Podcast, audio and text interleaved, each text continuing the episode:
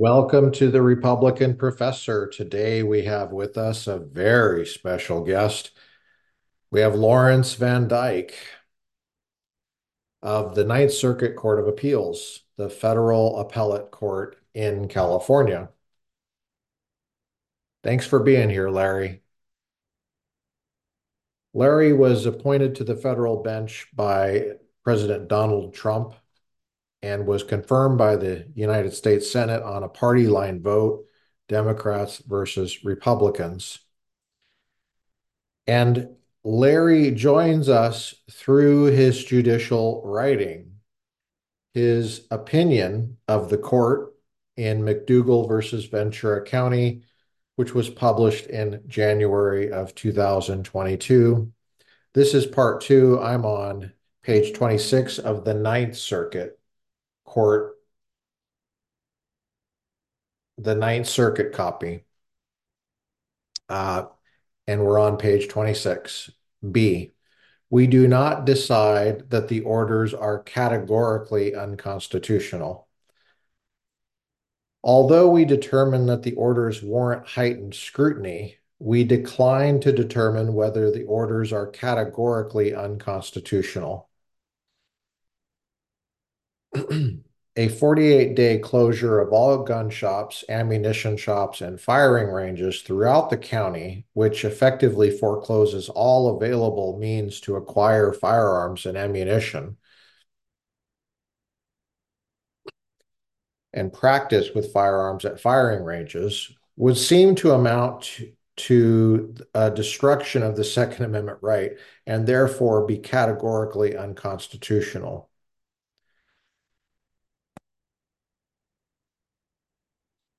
Page 27, but because the orders fail to satisfy any level of heightened scrutiny, we base our decision on a traditional tiered scrutiny analysis.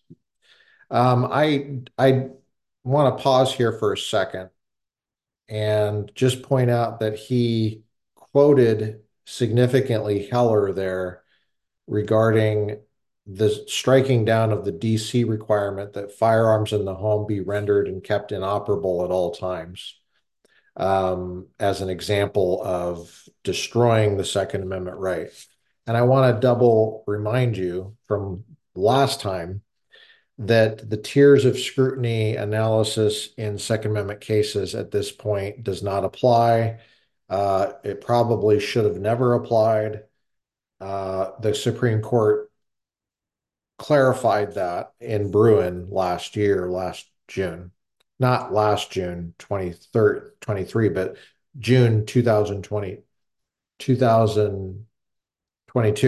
So I guess this opinion is actually almost 2 years old. Sorry. C, strict scrutiny applies. Because Jacobson does not apply, Jacobson, recall, was that 1905 vaccine case. Remember that? Where Jacobson was the plaintiff, or he was the one that was being forced to take the vaccine. I think it was a smallpox vaccine. He was fined $5 for not taking it. And the reason he gave for not taking it was injury. He was concerned about injury. They never made him take it. They charged him $5, which is the equivalent of $140 in today's money, according to the court here, the Ninth Circuit Court. Because Jacobson does not apply, we must determine which level of heightened scrutiny applies. As we have previously determined, a law that implicates the core of the Second Amendment right and severely burdens that right warrants strict scrutiny. That's from a prior Ninth Circuit case. Both of these requirements are met here. First, the orders implicated the core of the Second Amendment right because they foreclosed the ability to acquire arms and ammunition and maintain proficiency in the use of firearms, rights which an en banc panel of this court has repeatedly acknowledged are necessary to the realization of the core right to possess a firearm for self-defense.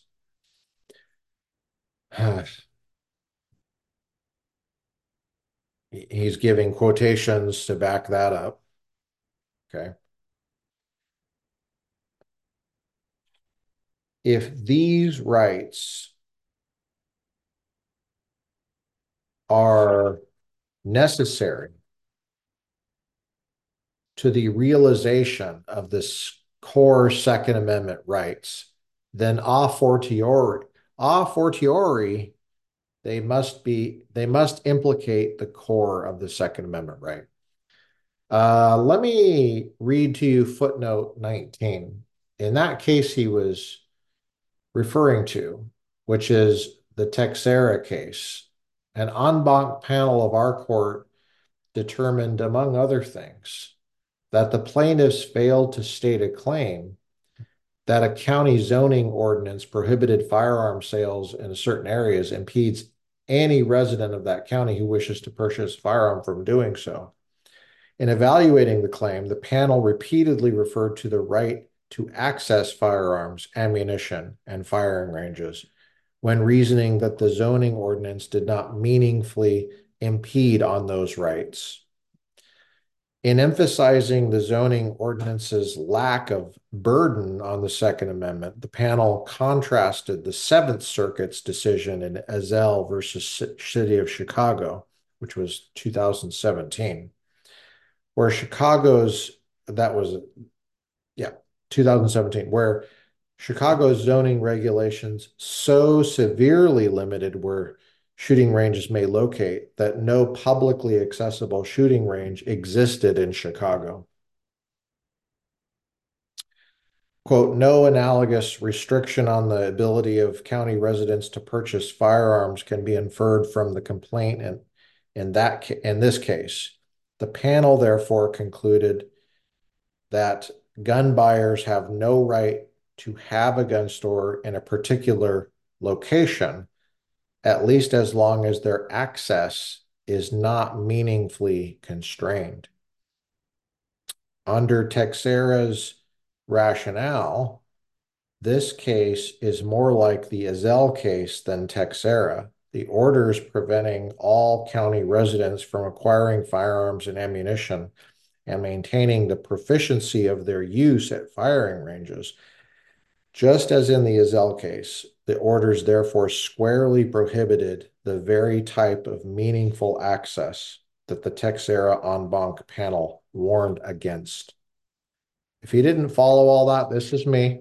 This is not Larry. This is me. If you didn't follow all that, what that's saying is when a prior case, the Ninth Circuit waded into this issue on zoning and keeping gun stores out of popular shopping areas based in zoning, said, that's not a big deal. That doesn't burden the Second Amendment right. And they said too much, because what they said was, because it doesn't burden the Second Amendment right, because there are access to other stores that are open in less popular areas, kind of industrial areas or areas that would have like adult type of stuff, sleazy stuff, like in Monterey, for example. If you know Monterey, probably don't, but Fremont Street, North Fremont is that kind of area. That's where Hunter Supply was before they closed down, right across from Grandma's Kitchen, if you know Monterey, North Monterey. There's like this pornography thing that you pass. It's been there for 30 years, I think. I mean, you can't miss it from the outside. It looks the same. I can't believe there's something like that there still. But there's a Big Five over there that sells guns. I think it's still there. And it's kind of like the dodgy end of Monterey. I like Grandma's Kitchen, though, by just FYI. And there's a pretty good motel there called Pacific Inn, I think it's called. It's pretty good. There's, and I since this is the Republican Professor podcast, I would be remiss not to mention that Fremont is named after a Republican senator from California who was the first Republican presidential nominee for the Republican Party in 1856. Republican Party was founded in 1854. He lost, unfortunately, but a man named Abraham Lincoln won 4 years later, back to Lawrence Van Dyke. I'm on page 29. I don't know what page you're on, but I'm on page 21. We just read footnote 19, I think it was. Yeah. Okay. So where are we at? All right. Bottom of 28. Oh, wait. Sorry, I'm on 28. Sorry. Second, the orders mandated closure of all gun shops and firing ranges throughout the county, severely burdens that right by foreclosing altogether county residents' ability to acquire firearms or ammunition or maintain proficiency in their use at firing ranges. As noted above, under California's extensive firearms regulations, the orders prohibited county residents from the only lawful means of acquiring firearms and ammunition, and then prohibited those residents from leaving their homes to acquire those items elsewhere. Now, let me just pause here. Back in the day, we didn't have this issue, right? Even if you had these orders, the gun regulation scheme taken as a whole in California recently is crazy. All purchases must be done through a dealer, a federally licensed dealer, and a state licensed dealer. And oftentimes, there's three levels of regulation: federal, state, and local. And it used to be that in an emergency, if you needed guns or ammunition, you could just borrow something from your uncle or your cousin or your neighbor. That's how it used to be. You could buy it used. Like I said, when I was growing up, and I'm not that old, when I was growing up in Colorado, you used to be able to look in the newspaper and look in an ad and call the guy up that's selling the Colt Python for $500. And, okay, you live in Wheat Ridge. Okay, I'll meet you in Lakewood. Let's meet in the Villa Italia parking lot. I'll give you the cash. You give me the gun, or, something like that. It's not a big deal.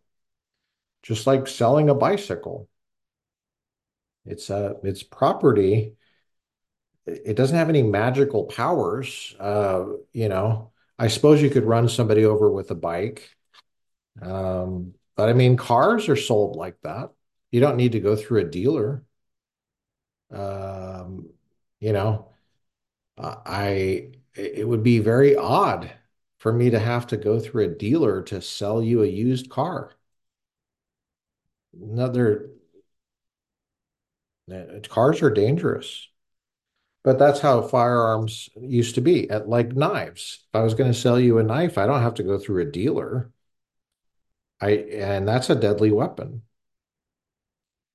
It's also a useful tool in an emergency.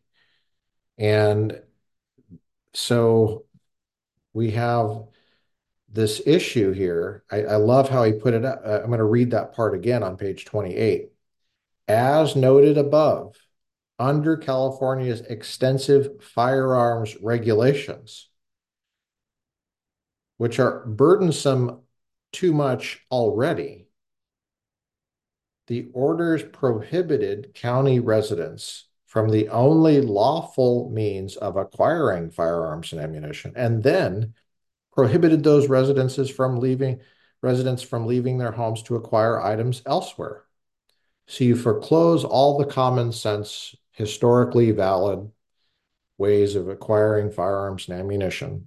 And then you do something as radical as tell people to stay home and close the gun shops. It's amazing he has to spell this out. This court has already observed that an, quote, overall ban on gun sales would be untenable under Heller, because a total prohibition would severely limit the ability of citizens to acquire firearms, page 29 at the top. As Judge Tallman noted in Teixeira, quote, all would agree that a complete ban on the sale of firearms and ammunition would be unconstitutional. Ooh, that's en banc too. That's Tallman's concurrence and dissenting in part. Consistent with this court's prior hypothetical discussion of the very type of complete ban at issue here, strict scrutiny applies. In arguing against the application of strict scrutiny, appellees primarily rely on Sylvester and its holding that California's 10-day waiting period between purchase and possession of a firearm warranted intermediate scrutiny. This is me. I'm so glad scrutiny land has been closed down. I'm so glad. And that's a reference to Randy Barnett's famous law review article called Scrutiny Land. But it's important. We're going to go through this because it's important for posterity's sake to see, to document the types of arguments that were being used. Some people would say the excuses for violating the Second Amendment, but the arguments that they were using. You have to remember what they tried to do and how they tried to do it. You know, and I think it's probably good for you guys to remember this, because there's a lot of people that are on the Republican side that seem to lose memory. They lose brain cells. They don't realize how bad it was. They start talking about the uni party or whatever. It's like, no, this is not a uni party here. This is a party line split on a radical, fundamental difference in understanding your constitutional rights. And if you can't see that, you have your eyes closed, your hands over your ears, and you're going, la, la, la, la, la. And not on my watch. All I'm doing is reading it, and I'm inviting you to read it too. And I'm also inviting you to not forget it, because it really happened. It's not fake. It's real. Just because you hate the word Republican, because you can't stand certain Republicans, don't let that eat your brain cells out. I'm going back, page 29.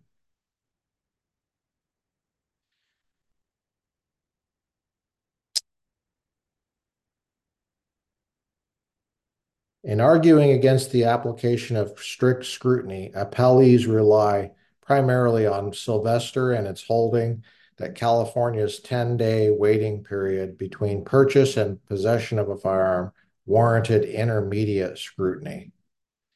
In determining the applicable level of scrutiny, the Sylvester panel, that's the Ninth Circuit panel, the district court struck down the 10-day waiting period. Democrat judge, I mentioned him last time. We're going to do an episode on that. Stay tuned. The Sylvester panel reasoned that the contested regulation simply requires the plaintiffs to wait the incremental portion of the waiting period. The waiting period also does not prevent any individual from owning a firearm. Given the very small effect of the waiting period on the plaintiffs, who had already passed the background check within the 10 days, and the fact that there is nothing new in having to wait for the delivery of a weapon, the Sylvester panel determined that the challenged regulation did not place a substantial burden on the Second Amendment right, and therefore warranted intermediate scrutiny. But Sylvester is inapplicable here. for at least three reasons. First, Sylvester concerned no more than a 10-day waiting period. Oh my gosh, this is me. I have to tell you, this 10-day waiting period is a big pain in the frickin' butt. During this lockdown thing, because I'm an academic interested in the Second Amendment, constitutional law, my PhD is in constitutional law, I did an experiment where I went in and I wanted to subject myself to the 10-day waiting period during this lockdown thing, just to see what happened in the early stages. And I really wanted to see exactly what we were dealing with here. And I'm telling you, it was a pain. It's a pain on everybody because there's a 10-day thing for each firearm, even if you already have firearms. It's like, well, what do I have to wait for if I already have firearms? And you know I have firearms. You know, you want me to cool off? Why, that makes no sense for each one. One time I was at a gun store and I had come to meet somebody to purchase Curio and Relic, which is it's a firearm that's 50 years old or more. And it was a farmer guy that carried it on his hip back when, you know, John Steinbeck was writing Grapes of Wrath, and actually it was in that country. It was in farm country, California. And it was a really cool little pistol. And while I was there, a newer model of that same pistol was available for sale used. And I just started the 10-day on the farmer gun. And I saw this other one and I negotiated and I was like, yeah, I'll pick that one up too. That way, when I come back for the 10-day, I can pick up both of them up at the same time. And I had to do a different 10-day thing for that one with a different minute and second and a new fee. It was just totally ridiculous. It's just a way for them to get money, the government. And that's a lot of people say that as the end of the conversation, as if, you know, that makes it okay. It doesn't make it okay. That's a reason to get rid of it. Okay, here we go.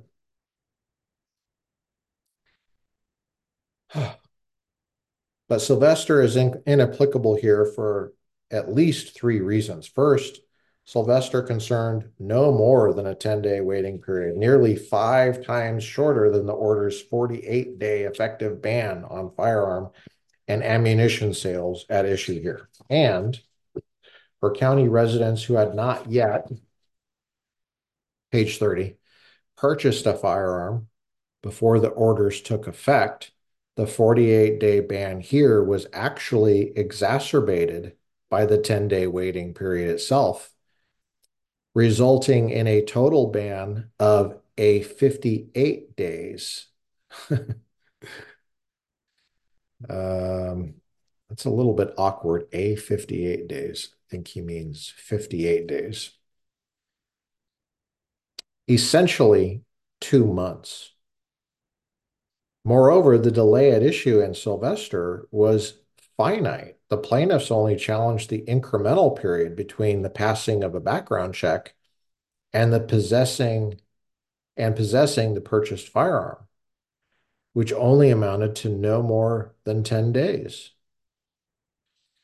But here, each order promised that it would remain in effect until a certain date, which the county extended, or until it is extended, rescinded, superseded, or amended in writing. In other words, the ban on protected Second Amendment activities would continue until the government said it didn't. Let me pause right here. Democrats were totally fine with this. Republicans were not. That's a fact. That's a documented fact right here. everybody on this panel was appointed by a Republican president.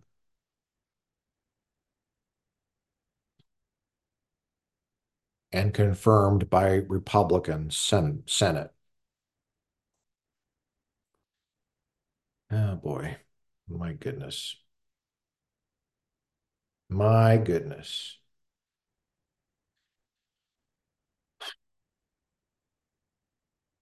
In other words, the ban on protected Second Amendment activities would continue until the government said it didn't.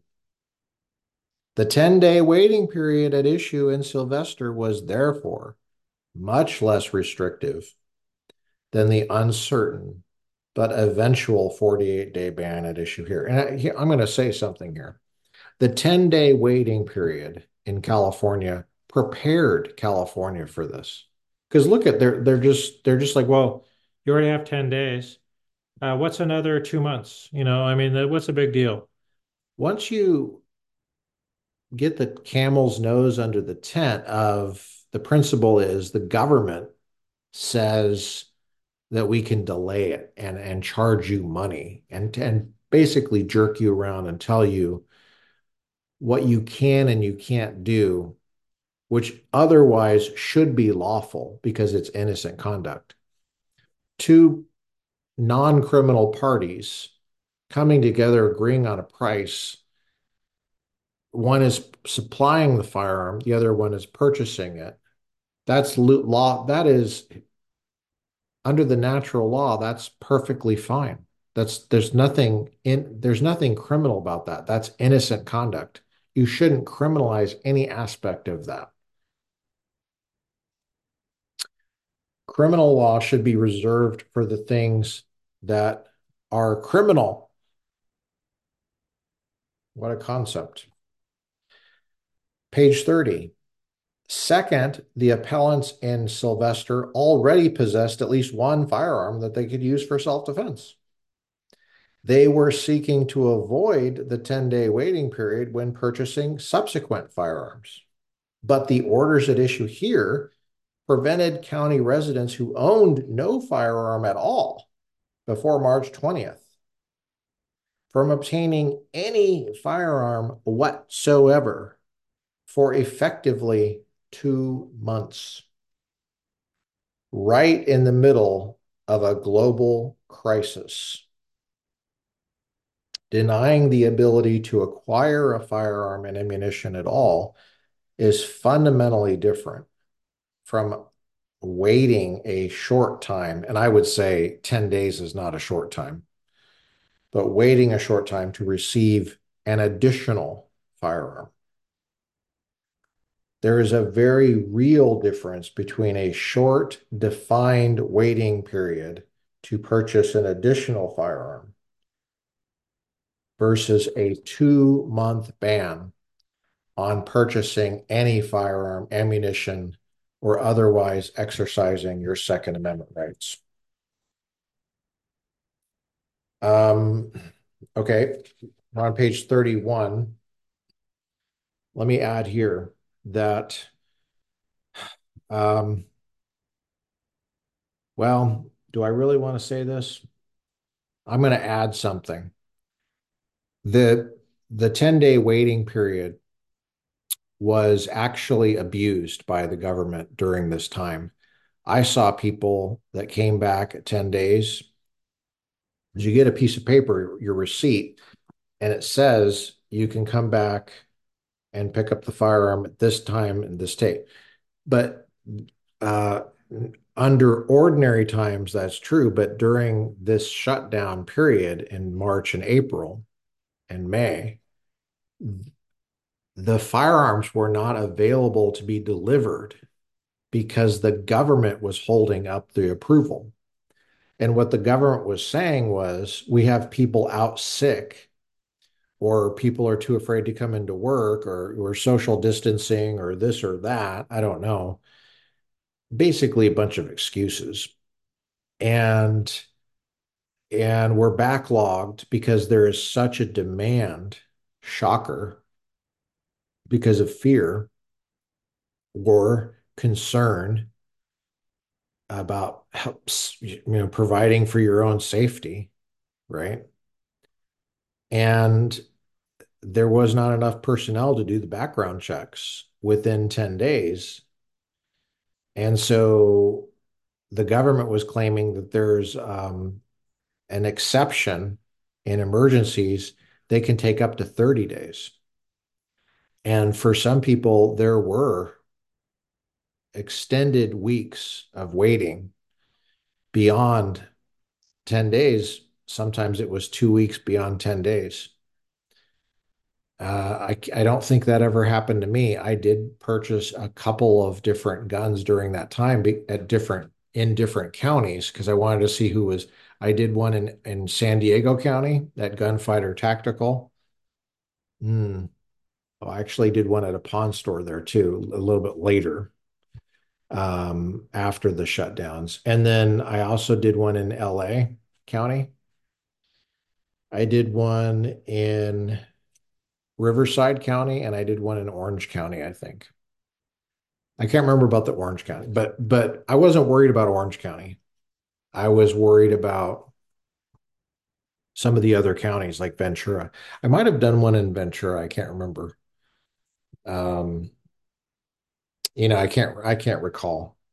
But I ran an experiment, and when you're waiting in line and watching people and talking to people,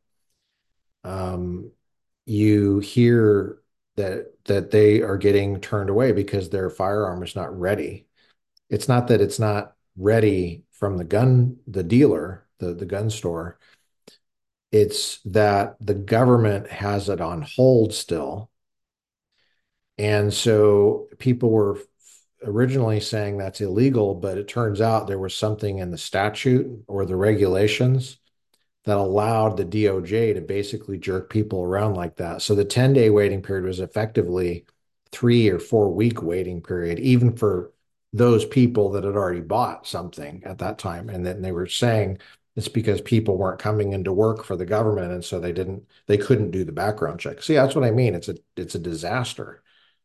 And this is for people just transferring used firearms, which is what I was doing. I was buying used. I was just making arrangements with people over there in Riverside or over here in Orange County or in LA County.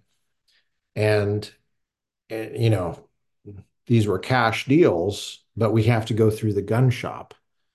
And we had to make appointments, and it was what could possibly go wrong?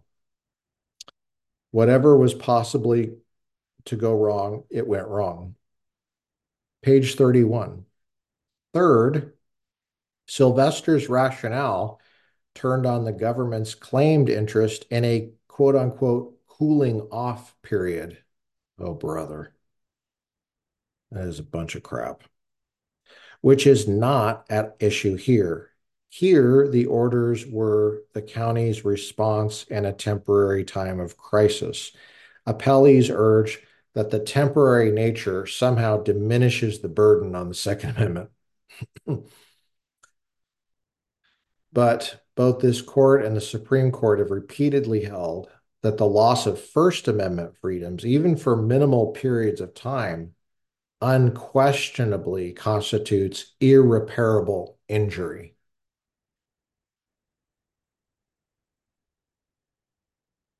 Because First Amendment principles guide the analysis of the burden severity in the Second Amendment context, there is no reason that the loss of Second Amendment freedoms, even for minimal periods of time, would not likewise constitute irreparable injury.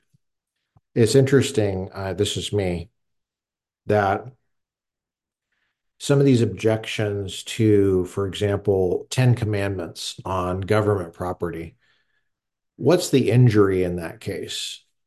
The injury would be having to look at the 10 commandments and be offended.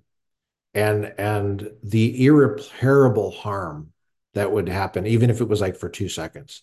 I mean, imagine having the temporary thing as an argument there where you say, oh, it's just temporary. It's just for 10 days. Or, the Christmas tree with Jesus, nativity scenes everywhere, signs saying, welcome, Lord Jesus Christ, who saved the world from sins, with Bible verses on government property. It's only for 10 days. I mean, it's temporary. The court has held, like in the separation of church and state cases, the so-called separation of church and state cases, the Establishment Clause cases, that you have standing in an Establishment Clause case within 1 second of being offended, because it's, quote, irreparable injury. So I like his argument here, even though the levels of scrutiny are out. I like how he's arguing against the Democrats. This is especially true in the Second Amendment context, where the need for armed protection and self-defense can arise at a moment's notice and without warning. People don't plan to be robbed in their homes in the dead of night or to be assaulted while walking through city streets. It is in these unexpected and sudden moments of attack that the Second Amendment's rights to keep and bear arms becomes most acute. As Heller noted, the Second Amendment is designed to preserve and foster the right of self-preservation, which permits citizens to repel force by force when the intervention of society in his behalf may be too late to prevent an injury. Page 32. Quoting Blackstone's commentaries. The acute need for Second Amendment rights during temporary crises was well understood by our founders. Modern society agrees, as firearms and ammunition sales have soared during the recent pandemic. But if the government suspends these rights during times of crises, the Second Amendment itself becomes meaningless when it is needed most, especially to the victims of attacks. And I'm going to take a look at the footnotes here and see if I'm going to read them. The orders imposed a far greater burden than the 10-day delay at issue in Sylvester. Their effective ban on the acquisition of firearms and ammunitions and closure of all firing ranges where county residents can safely maintain their proficiency in firearms severely burdens the core of the Second Amendment right. Strict scrutiny applies. D, that's D as in boy. Just kidding. That's B as in dog. The orders fail under strict scrutiny. The orders cannot survive strict scrutiny. Under that standard, the regulation is valid only if it is the least restrictive means available to further a compelling government interest. The orders attempt to stem the spread of COVID-19, which is unquestionably a compelling interest. But the recent Supreme Court COVID cases compel the conclusion that the orders are not the least restrictive means to further this compelling interest. The complete closure of all gun shops, ammunition shops, and firing ranges is far more restrictive than any COVID-related regulations that have been previously come before the Supreme Court, as those cases only concern regulations limiting the capacity at activities that implicated fundamental rights, not an outright ban of those activities altogether. These are the church cases. There are also many other less restrictive rules that could be adopted to minimize risk of allowing gun shops, ammunition shops, and firing ranges to remain open. Among other things, the county could have opened gun shops, ammunition shops, and firing ranges on an appointment-only basis, just like it eventually did for people who purchased a firearm before the orders took effect. The order's discriminatory impact on gun and ammunition shops also emphasize that they were not the least restrictive means available to further a compelling government interest. Just like in Roman Catholic dioceses, which is a case that he's referring to, the orders allowed essential businesses like bicycle repair shops and hardware stores to remain open, but forced venues that provide access to core fundamental liberties, in this case, Second Amendment rights, to close. Okay. In this somewhat unique scenario where governments are grappling with a global pandemic, the risk of gun shops, ammunition shops, and firing ranges remaining open have nothing to do with the dangers typically associated with firearms. Instead, just as in recent Supreme Court COVID cases involving religious liberty, all activities open to the public in the county essentially pose the same risk of furthering the spread of COVID by way of facilitating continued public interaction. And there is nothing in the record suggesting that gun shops, ammunition shops, or firing ranges posed a higher risk of spreading COVID than, say, bicycle shops or hardware stores. Page 35. The government's designation of, quote, essential, unquote, businesses and activities reflects a government-imposed devaluation of Second Amendment conduct in relation to various other non-constitutionally protected activities during times of crises, irrespective of any of the unique dangers presented by firearms, ammunition, or firing ranges. Such devaluation directly undermines the strong protections the Constitution was designed to protect, even through the various crises of human affairs, quoting McCulloch versus Maryland. Interesting choice. The order's discriminatory denigration of fundamental liberties reveals that they are not the least restrictive means available, further demonstrating their inability to survive strict scrutiny. Ultimately, the issue boils down to the county's designation of essential versus, quote, non-essential, unquote, businesses and activities.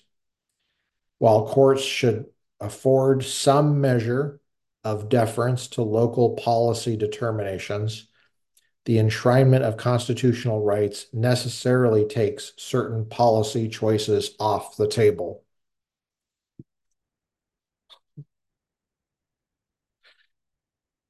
When a government completely bans all acquisition of firearms and ammunition by closing gun shops and ammunition shops and firing ranges, and, remember, this is me previously saying that's the only way you can get these guns, that you can't get them from your neighbor or your uncle. It's one of those off-limits policy choices squarely contemplated by Heller. The orders cannot satisfy strict scrutiny. E. That's E as in Ernie. The orders also fail intermediate scrutiny. Even if strict scrutiny did not apply, the orders would fail to satisfy intermediate scrutiny, To satisfy intermediate scrutiny, the government's statutory objective must be significant, substantial, or important, and there must be a reasonable fit between the challenged law and the objective. In considering whether the challenged law withstands intermediate scrutiny, we must first define the governmental interest served by the challenged law and determine whether it is substantial. Here, as noted above, the order's stated intent was to ensure the maximum number of persons stay in their places of residence to the maximum extent feasible, while enabling essential services to continue, to slow the spread of COVID-19 to the maximum extent possible. The overall intent of slowing the spread of COVID-19 is a substantial government interest. So the orders satisfy the first prong of intermediate scrutiny. But appellants have failed to show that the orders reasonably fit the challenged objective. This circuit has sometimes loosely applied the reasonable fit prong and only required that the challenged regulation promote a substantial government interest that would be achieved less effectively absent the regulation. Still, a majority of judges in a recent en banc panel also reaffirmed that a reasonable fit in Second Amendment context is not, quote, less exacting than our application of the standard in other kinds of cases, unquote. That's quoting Duncan versus Bonta, en banc, 2021. My comment, yeah, right. Regardless, there are several related principles at play here that nonetheless reveal that the government has failed to meet even the more lenient version of the fit requirement that we have sometimes applied. Let me just make this comment. This reasonable fit language that's supposedly the second prong of intermediate scrutiny, which does not apply here because of Bruin, okay?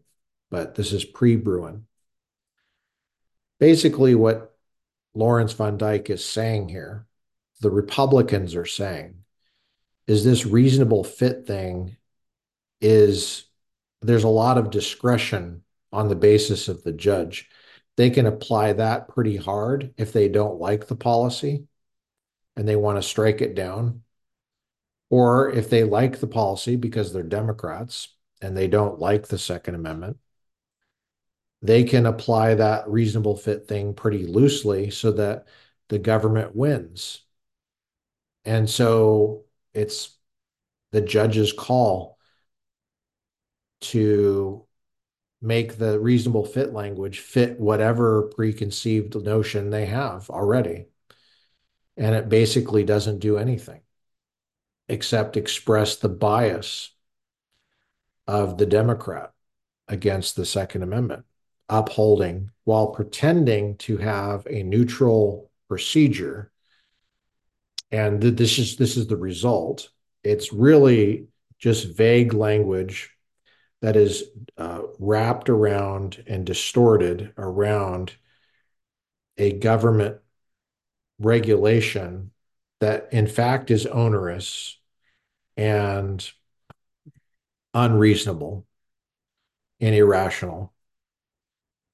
But winky, winky, there's a reasonable fit there in somebody's mind, possibly. And so therefore the government wins and the individual loses. Okay. That's what Van Dyke is saying here.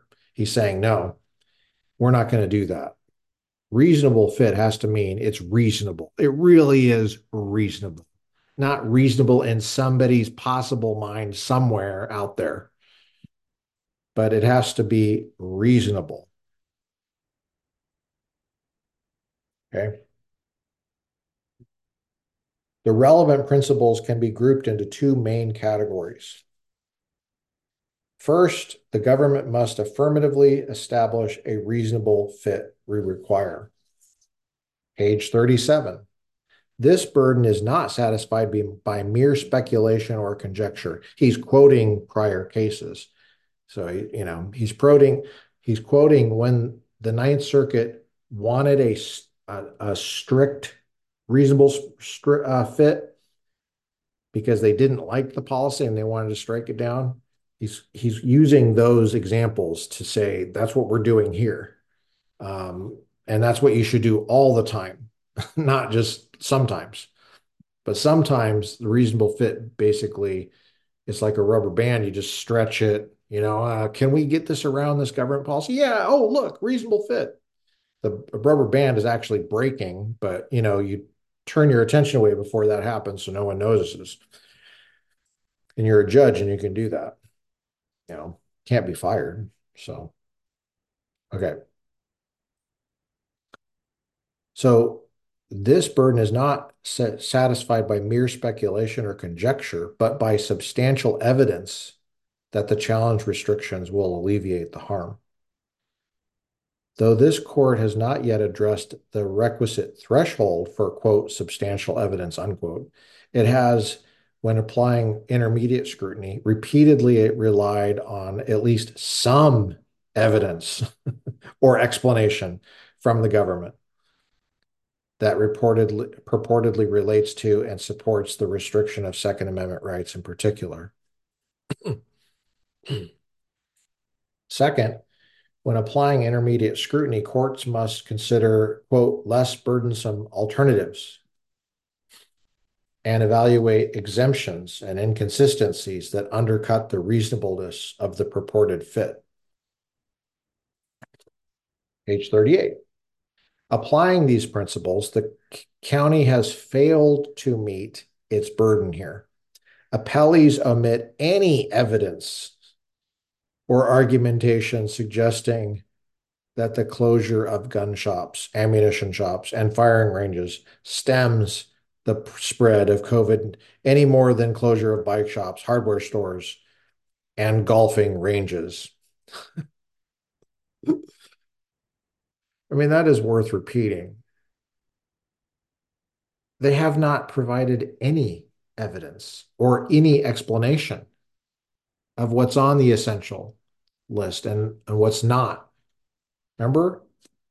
Go back to the first episode on this topic last time, where he says no explanation was given at all by the county on why they included certain activities on the essential list versus other activities. And, I'll just add to this, like I said last time, essential for what? Essential for what?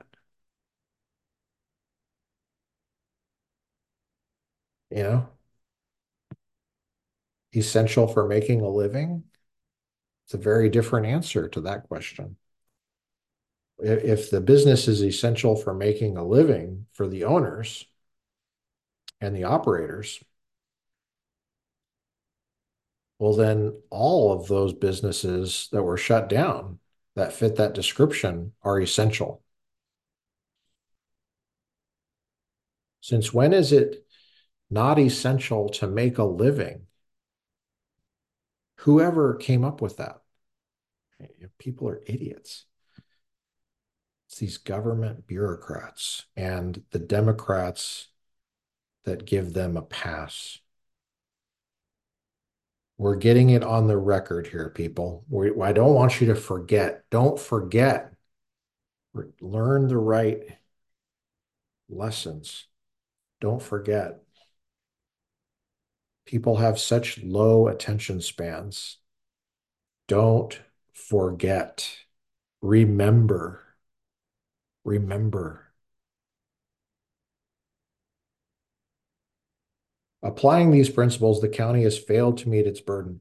Appellees omit any evidence or argumentation suggesting that the closure of gun shops, ammunition shops, and firing ranges stems the spread of COVID any more than the closure of bike shops, hardware stores, and golfing ranges.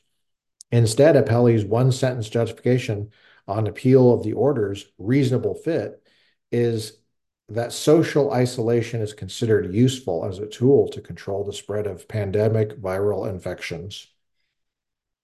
But this carte blanche rationale that has nothing to do with the actual fundamental right at issue is riddled with exemptions and inconsistencies. If social isolation is the paramount concern, why allow bicycle shops, hardware stores, and golfing ranges to remain open? As noted above, it ultimately boils down to the government's designation of, quote, essential, unquote, and, quote, non-essential, unquote, businesses. But nowhere has the government here explained why gun stores, ammunition stores, and firing ranges are, quote, non-essential, unquote, businesses, while bicycle shops, hardware stores, and golfing ranges are, quote, essential, unquote. Not only did appellees fail to provide any evidence or explanation suggesting that gun shops, ammunition shops, and firing ranges posed a greater risk of spreading COVID-19 than other businesses and activities deemed, quote, essential, unquote, but they also failed to provide any evidence that they considered less restrictive alternatives for the general public. It's not as if alternatives were unavailable. The county eventually utilized one such alternative for those who had purchased firearms before March 20 by allowing receipt of those pre-purchased firearms on an appointment-only basis. It declined to extend this option to those who had not yet purchased a firearm by March 20. However, without any explanation. Indeed, the only evidence in the record that specifically pertains to actual Second Amendment rights at issue directly undercuts the reasonableness of the fit. CISA, the federal agency, had specifically identified, quote, workers supporting the operation of firearm or ammunition retailers and shooting ranges as, quote, essential critical infrastructure workers, unquote. If the government actually has any burden at all, which our court has repeatedly said that it does, even under intermediate scrutiny, then at a minimum, it means that the government must provide some explanation that pertains to the specific risks associated with the fundamental right at issue. And I just add here, the Democrats don't think they owe you an explanation for violating your rights.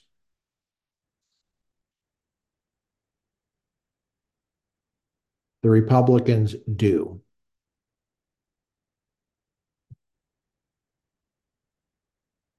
Right here. It's right here. Page 39. It did not do so here and therefore failed to meet any burden in showing a reasonable fit. Instead, it summarily devalued a fundamental right by deeming businesses essential to the exercise of that right as, quote, non-essential, unquote, without any proffered rationale whatsoever.